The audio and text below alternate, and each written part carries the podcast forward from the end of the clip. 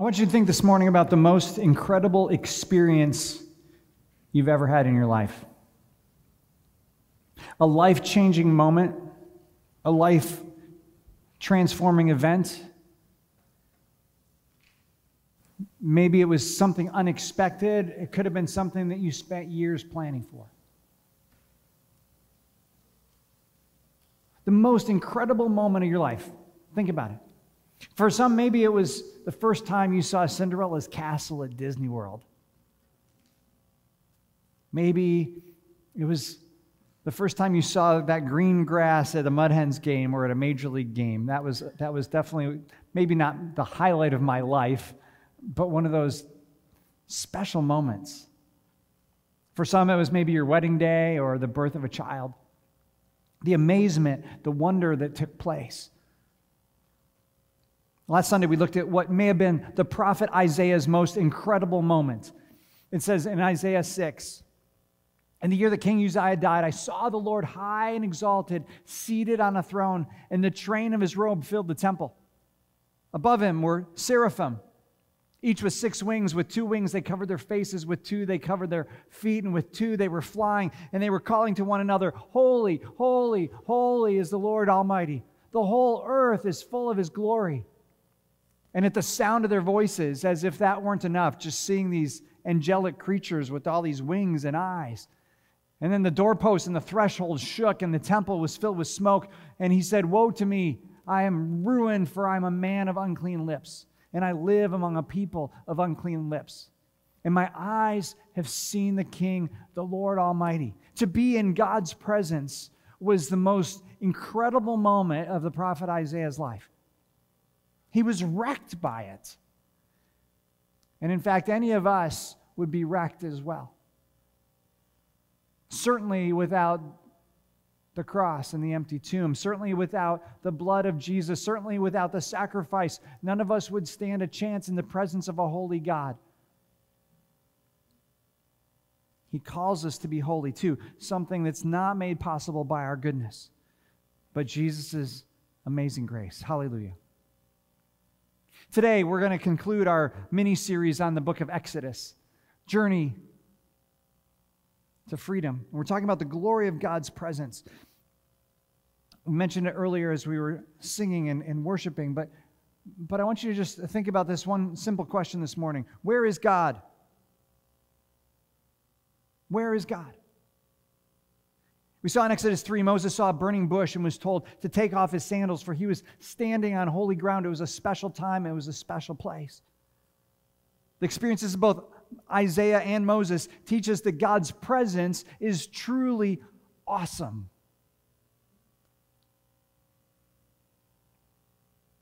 And we're in it right now. Would you pray with me? Almighty God, thank you for your presence. Thank you for your power. Thank you that as we draw near to you, you promise to draw near to us. We've already acknowledged, but we say again, we need you. We love you, we worship you, we praise you, we adore you, for you are God and we are not. We are fully dependent on you. We are but dust. We're frequently reminded, Lord, how frail and weak we are, how fragile life is. And yet you rule and reign forever and ever. So we give you our attention now. We give you our worship now. Meet with us now. In Jesus' name, amen. So, where is God? Where is God? I think for since the beginning of time, people have been asking that question. They've been wrestling with that question. They've at times been ignoring the question Where is God? In a word, we say God is everywhere. And the fancy word for that is, help me out, people, omnipresent, right? Omni means everywhere, present, omnipresent. We haven't talked about God, the three omnis of God. He's omniscient, all knowing, omnipresent, everywhere, and He's omnipotent, He's all powerful. Where is God? He's omnipresent. Psalm 139 says, Where can I go from your spirit? Where can I flee from your presence? If I go to the heavens, you're there. If I make my bed in the depths, you are there. If I rise on the wings of the dawn, if I settle on the far side of the sea, even there your hand will guide me. Your right hand will hold me fast. God appears in the very first book of the Bible, very first verse of the Bible in the beginning. God created the heavens and the earth. He created all, He made it all. Now, we understand the earth. We, we, we get that God created the, the earth and He made the earth. The heavens, it's, it's a little more fuzzy. Like, it's more than just the sky, it's that place far, far away. But then Jesus says to pray for God and His presence, for heaven to kiss earth. May your kingdom come and your will be done on earth as it is in heaven. Those, those beautiful moments where we get a glimpse of heaven, which really is where God is. The scriptures describe God in the Garden of Eden with Adam and Eve walking closely until the fall, until their disobedience. And then all of a sudden, God's presence, his intimate relationship with humankind, had a wedge, had a barrier, had a canyon between it that we call sin. Later, he speaks to Abraham and to Isaac and to Jacob and then to Moses. And the presence of God shows up, shows up on the scene. God speaks. And we see over and over how God wants a relationship, He wants to be with us. And the scene in Exodus, it's, it's, it's so powerful. Our, our passage for today, we're going to be looking at in Exodus 40. If you want to turn your Bibles to Exodus 40, we're going to be looking at that in a moment. But this journey that we call the Exodus, it was during these 40 years of the wandering, God called these people. He said to Moses, I want you to take my people who are in slavery and I want you to lead them out of Egypt, out of slavery, out of bondage to the promised land, the place we call Israel today. He says it's a, it's a short journey. I want you to take them and lead them. And it should have been short, it should have been quick, it should have been relatively easy. Except they whined and complained and did the same kind of stuff that we do all the time. And God said, We'll take a little detour. So it took 40 years. Family, it doesn't take 40 years to walk from Egypt to Israel. It's not that far. But that was the journey that they took. And during their journey, something really, really unusual took place. They were led by God. In fact, for years, God's presence, it was confined to a tabernacle. So God meets with Moses and says, I want you to, I want you to, to lead the people, and he gives them the Ten Commandments. Later, go through this whole scene. But throughout the book of Exodus, God's presence, where is God? It was usually confined to the tabernacle.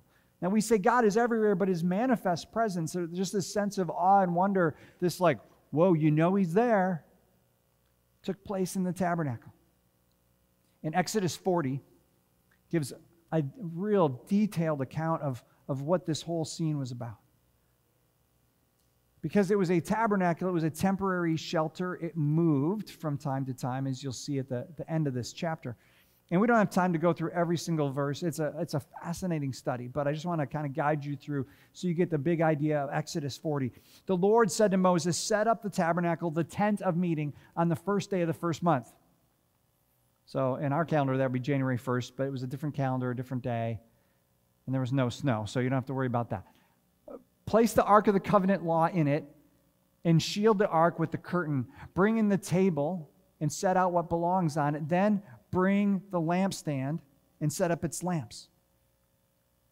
So it's more than just a tent. There are things in the tent, there are specifications to the tent, how it's to be set up, where it's to be set up, what things go inside it. How many of you have been camping, just out of curiosity, in a tent? I'm, I'm not talking a RV with air conditioning, I mean real camping, right? How, how many of you really like the camp? I mean, you, okay. My friend says camping mocks the homeless. I, I don't know about that, but uh, think about that one.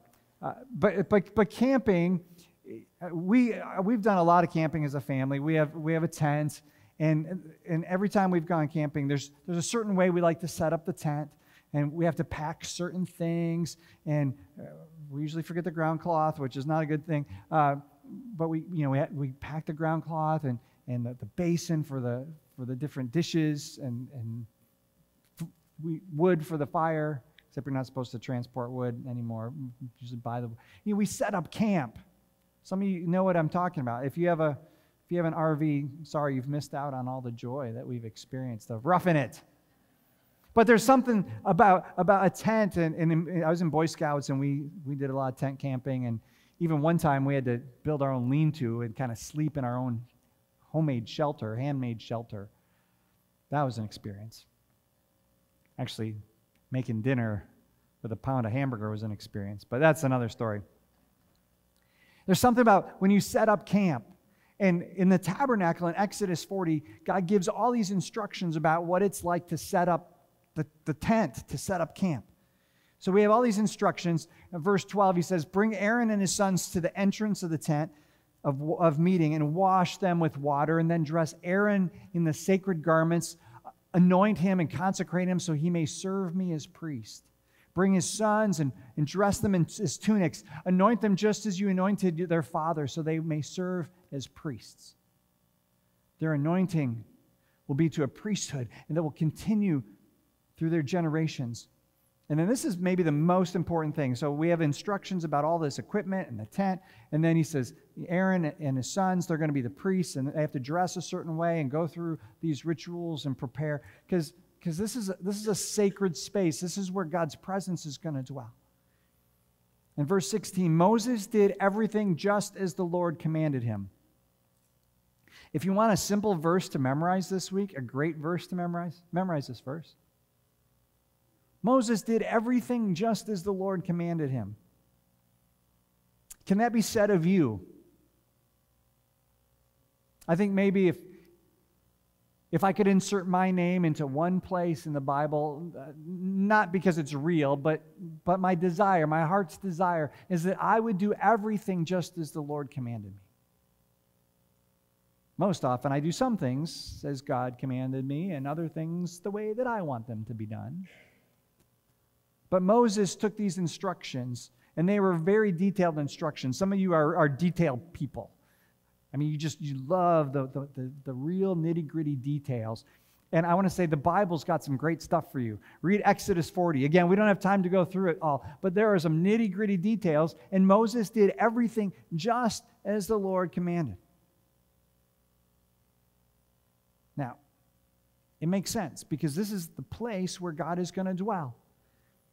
And if you were to prepare a place for someone special, you would probably be pretty careful about it. If you knew, for instance, that the, the mayor or the governor or the president or, or some rock star or athlete or someone that would be really impressive to you, if you knew, knew they were coming over this afternoon, you'd probably get up right now and rush home and start cleaning and putting stuff away and making preparations. Someone special's coming, someone special's coming. We have to get ready for their arrival.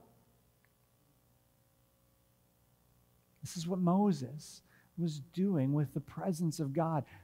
God's presence was far greater than any human, was going to dwell in this special place. And so all the preparations had to be made. It was a lot of work. God told Moses how to prepare a special place, a special house for his glory. Verse 28 Then he put up the curtain at the entrance of the temple, and this is really important this curtain. He set the altar of burnt offering near the entrance to the tabernacle, the tent of meeting, and offered it on the burnt offerings and grain offerings as the Lord commanded him. If you didn't know, one of the features of the people of Israel, one of the, the, the features of pretty much the Old Testament, is that before Jesus, before the blood sacrifice of Jesus on the cross, before his resurrection from the dead, the way that they would atone for sins, the way that they would try to deal with their sins. They recognized that, that they had disobeyed God, they had rebelled against God, and they would offer sacrifices animal sacrifices, a whole lot of them. So there were instructions there of how to do all these sacrifices. And if you're like, why were they killing animals for the sake of. Well, that's for another day. He placed the basin between the tent of meeting and the altar and put water in it for washing. And Moses and Aaron and his sons used it to wash their hands and feet. So they're getting ready as well. They get the house ready, they get ready. I mean, can you imagine getting your house all ready, but you know, you, you, your clothes are all matted up and you know, there's dirt all over and you're felt like you want to kind of clean up. They washed whenever they entered the tent of meeting or approached the altar as the Lord commanded Moses. And then Moses set up the courtyard around the tabernacle, an altar, and put up the curtain at the entrance to the courtyard. And so Moses finished the work.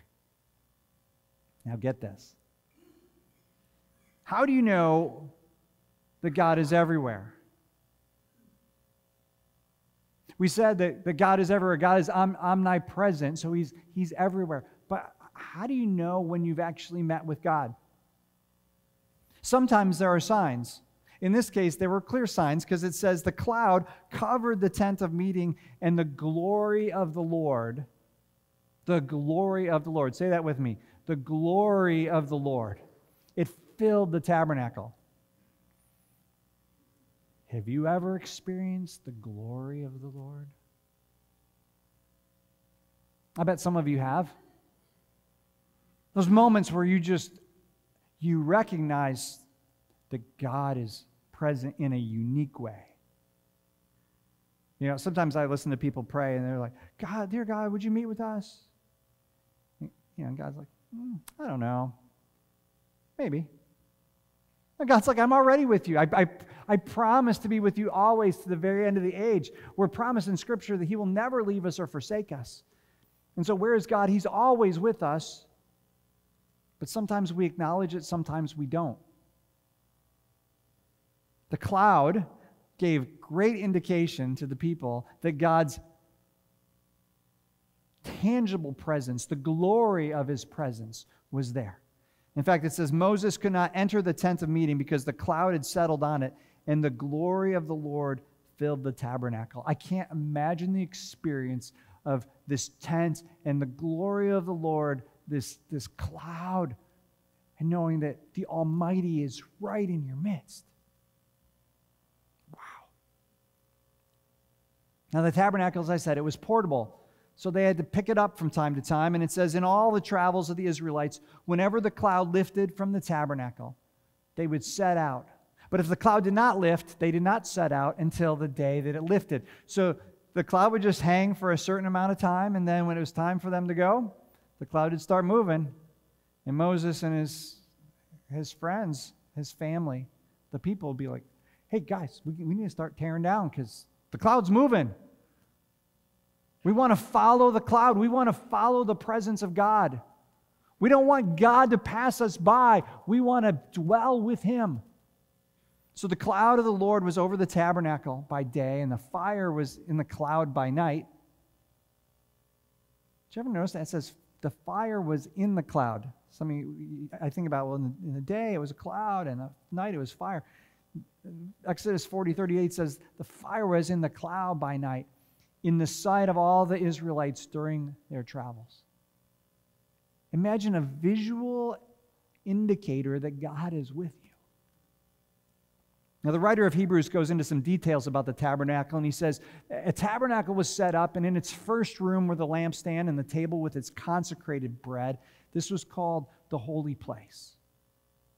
And again, Exodus 40 gives some details about that. Behind the second curtain was a room called the most holy place, which had the golden altar of incense and the gold covered Ark of the Covenant. If you've ever seen Raiders of the Lost Ark, you know about the Ark of the Covenant or some, some variation perhaps of the Ark of the Covenant. But, but this amazing box that contained manna and it contained Ten Commandments and it was a very, very special, sacred box. This ark uh, a gold jar of manna, Aaron's staff, stone tablets. And a few verses later, we're told only the high priest entered into the inner room, and that only once a year, and never without blood, which he offered for himself and for the sins the people had committed in ignorance. So you've got this tabernacle, only the priest can go into this very, very special place. Eventually, Joshua led the people into the promised land in what we now call Israel. And generations later, God's presence was moved to the temple. The temple became a permanent version of the tabernacle. I'm sure they were relieved at that opportunity to have a permanent place to worship. For many, many years, uh, my wife and I, we were, a, a, well, we've been actually a part of a couple different churches that were, we call them portable churches. We met in a movie theater, we met in a school, met in, in, various places. And each week we'd have to set up all the equipment and tear down, and set up and tear down, and set up and tear down. And then we came to a church like this where it's just here. It's so nice. It's so wonderful to, to show up to a, a permanent place. Some of you, you've gone from maybe renting a house to owning a house. There's a sense of permanence. Some of you, I know you've experienced various degrees of homelessness. And when you get a key to a, an apartment or a place, there's something beautiful about something that's more permanent. God's presence was moved to the temple. King David, he assembled all the tools, all the, the equipment, all the materials needed to build the temple. But it was his, his son Solomon that led to the construction of the temple. Solomon covered the inside of the temple with pure gold, and he extended gold chains and across the front of the inner sanctuary, which was overlaid with gold. I wasn't around when this building was built. I'm so grateful for it. I think it's a beautiful structure. It's just missing one thing gold. Where's the gold? It should be, should be covered with, I'm kidding, of course. But, but think about how amazing it would be to enter a building that was just covered in pure gold. This was a special, special place. At the dedication of both the tabernacle and the temple, God's glory appeared in a powerful way, demonstrating his presence, letting everybody around know that God's presence was here in this holy and sacred place. Last month, we talked a bit about the temple, and how it was the center of Jewish life. It was one of the, the wonders of the ancient world. It was a structure with a variety of designated areas, including the most holy place. And despite its grandeur and its beauty, it was destroyed in AD 70 by the Romans, just as Jesus had predicted that it would take place. I'm sure for the Jews, it must have been a disorienting time to think that the, the temple, the place where God dwells, is suddenly destroyed. So, where does that leave us? Where is God now? Where can we find God if the temple, the, the most holy place, is gone?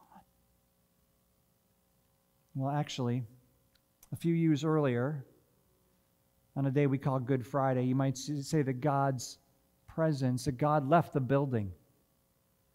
And it occurred as Jesus breathed his last. One of the most astonishing passages of the entire Bible is found in the book of Matthew, as Matthew accounts Holy Week. And says, When Jesus had cried out in a loud voice, he gave up his spirit. That means Jesus died.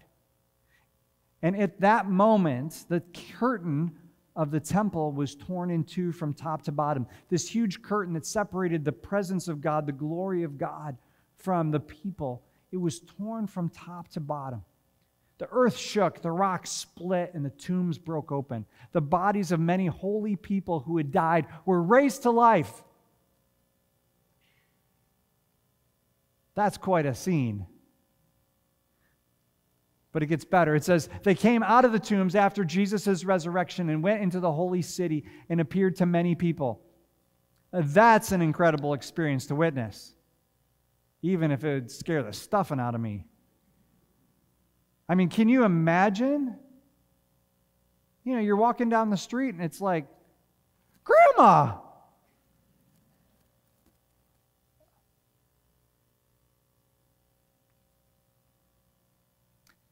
There was power in the name of Jesus. And there was power at the, at the death of Jesus, and there was great power at the resurrection of Jesus, as it says. But it was at that moment, Good Friday, when Jesus died, the temple of uh, the temple was torn from the top to the bottom. Jesus said, It is finished. And that's great news for us, family. Great news for us. God's presence was unleashed on Good Friday. And it was unleashed as well at Pentecost, which we celebrated a few, few weeks ago, that we read about in Acts chapter 2. The, the movement of God, the power of God. Jesus had predicted, and he said, You will receive power when the Holy Spirit comes on you. And you will be my witnesses in Jerusalem and Judea and Samaria and to the ends of the earth. Where is God? God was in a tabernacle. Then he was in a temple. He was hiding behind a curtain. The curtain was ripped open. And then you might say that God became distributed by the Holy Spirit to every follower of Jesus. Paul told the church in Colossae, To them God is chosen to make known among the Gentiles as well as the Jews the glorious riches of this message, which is Christ in you, the hope of glory. Where is Christ today? He's seated at the right hand of the Father, and he's also in you if you're a follower of his. I don't understand that. I can't explain it, but I can tell you it's one of the most incredible realities that Christ is in us, that the Holy Spirit lives and dwells in us. Where is God? Right here, living inside of us. Are you aware of that? Do you acknowledge that? We are the temples of God. Paul said to the church in Corinth, Do you not know that your bodies are temples of the Holy Spirit who is in you, whom you've received from God? You are not your own. You were bought at a price. Therefore, he says, God, honor God with your bodies. We talk about this a lot. The importance of honoring God with our bodies, with what we put into our bodies, with what we do with our bodies, with what comes out of our mouths, with our sexuality, with, with our hands and the things that we do constructively or destructively. If you're a follower of Jesus, your body is not your own in a world where we talk about my rights, my rights, my rights, or I feel, I feel, I feel. I mean, it's fine. You can feel all you want to. But if you're a follower of Christ, you've set aside that, you've given that up. To call Jesus Lord means your body is His. Your hands are His. Your heart is His. You are the temple of God. God dwells within you, and you would not want God entering or I should say, God does not want to enter a dirty, messed up temple. I often think about going to the to, to grab. Actually, just this morning, I, w- I went to to grab a mug to make tea for my wife, and and I was about to pour the tea in, and I realized the dishwasher somehow failed a little bit to get the stuff at the bottom. I said, "There's no way I'm I'm putting tea in this and giving it to my wife." You're welcome, babe. Uh, so I, I put it away and I grabbed a, a new, a new mug and I, I started pouring it. I gave her a clean mug. And I wonder what God thinks when He wants to do something special. When He wants to, to use a human being, when He wants to maybe perform a miracle or, or bring healing to a situation. I'm not saying that we have to be perfect and only perfect people get a touch of God because none of us are perfect. We know that. But I just wonder do you recognize, if you're a follower of Jesus, if you're not, we're glad you're here. Check it out. Jesus is amazing. But if you're, if you're truly a follower of Jesus this morning, just think about where God dwells. He dwells inside of us. And are you making a good home for Him? Are you preparing a good home for him? Do you acknowledge that he's here? I know sometimes it's easy to forget. There are, there are so many things that we can't see and we forget. Like right now in this very room, and if you're if you're online, wherever you are as well, there are these we in our presence are things we can't see, like radio waves, television waves, Wi-Fi. They're real, they're, they're very, very powerful. And if, if you're able to have the right receiver, the right device, if you acknowledge that, suddenly you can, you can see things, you can hear things, things that otherwise are invisible to people. God's presence is invisible to most people. They don't acknowledge it, they don't maybe even know it. But doesn't mean God's not there, God's not real. He longs for us to welcome him, to acknowledge him in his presence. I have to be honest, I can understand God showing up in the garden to hang out with Adam and Eve before the fall. I can understand a holy God in a sacred tabernacle or a sacred temple. But I find it nearly impossible to God about this idea of God dwelling and living inside of me, living in me to make my body his temple. Of course, this doesn't mean that I'm a, I am a God. You and I, we're not gods. But that God would choose to dwell in us, He would choose to spend time with us. What a remarkable thing. Are you taking advantage of this reality? Are you inviting the presence of God into your lives? Or are you just ignoring Him? I mean, I don't know about you, but you know, if if some famous person came to my house, I wouldn't want to ignore them. In fact, if anyone comes to my house, I don't want to ignore them. I want to acknowledge them, welcome them, extend hospitality. But imagine Almighty God walking into your house. If Jesus came to your house, your car, your, your apartment, your room today, would you just ignore him?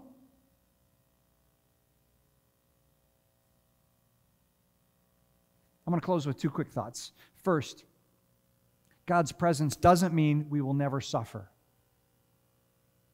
but it does mean that we're never alone. Where is God when it hurts? Where is God when we're suffering? Pastor Kirk, if, if God is everywhere and He's living inside of me, then why am I going through all this pain and suffering?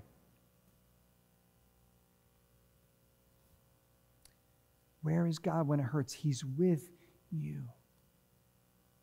Romans 8 tells us, In all these things we are more than conquerors through him who loved us. For I'm convinced that neither death nor life, neither angels nor demons, neither the present nor the future, nor any powers, neither height or depth, nor anything in all creation will be able to separate us from the love of God that is in Christ Jesus our Lord. Hallelujah. The book of Hebrews tells us this Keep your lives free from the love of money and be content with what you have, because God has said, Never will I leave you, never will I forsake you. God is with you. Okay, but if God is with me, why am I suffering? I can only say this when we hurt, God hurts. He's with us, He suffers with us. I know people love to just blame God for all their problems. Some are self inflicted, some are inflicted by the sins of others. But it's not God's design for us to suffer. It's just a natural consequence of sin in our world. He has a habit, though, of redeeming sin. He has a habit of redeeming brokenness and pain and suffering. Your story's not over. Perhaps soon you'll understand what you're going through and why you're going through it. I have many, many stories of weeks and months and years of pain and agony that now I look back and I can begin to understand how God's used that pain and suffering to shape me. Some things I still don't understand. I found this paragraph at gotquestions.org this week, and I wanted to just share it with you. I thought it was pretty interesting. It says, Our lives are like a quilt. If you look at the backside of a quilt, all you see is a mess of knots and loose ends hanging out all over. It's very unattractive, and there seems to be no rhyme or reason to the work. And yet, when you turn the quilt over, you see how the maker has craftily woven together each strand to form a beautiful creation, much like the life of a believer. It continues to say, We live with a limited understanding of the things of God. Yet a day is coming when we will know and understand all things. Where is God when it hurts? The message to take with you in hard times is that when you cannot see his hand, trust his heart and know for certain that he has not forsaken you. When you seem to have no strength of your own, that is when you must fully rest in his presence and know that his strength is made perfect in your weakness. Family, be comforted to know that God is with you. He lives inside of you, He dwells in you if you make room, if you make space for Him. He's not left you, He's not abandoned you, and nobody knows pain like Jesus. Nobody knows pain like Jesus. If you don't believe me, go rewatch The Passion of the Christ or watch it for the first time if you've never seen it. Nobody knows pain like Jesus. And finally, someday we'll experience God's presence in unimaginable ways. 1 Corinthians says, We do not speak a message of wisdom among the mature or we do, sorry, we do speak a message of wisdom among the mature, but not the wisdom of this age or the rulers of this age who are coming to nothing. No, we declare God's wisdom, a mystery that's been hidden and that God destined for our glory before time began. None of the rulers of this age understood it, for if they had, they would not have crucified the Lord of glory. However, as it is, written, I will get this out yet, family. As it is written, what no eye has seen, what no ear has heard, and what no human mind has conceived, the things God has prepared for those who love him. These are the things God has revealed to us by his Spirit. The Spirit searches all things, even the deep things of God. One day, we will see God face to face. One day, there will be no more suffering, no more tears, no more death, no more disease, no more viruses, no more crying. One day, we will experience the full glory of God's presence forever. In the meantime, let's enjoy every moment when heaven kisses earth, where we get a glimpse of God's glory, God's manifest presence. Let's welcome him and invite him.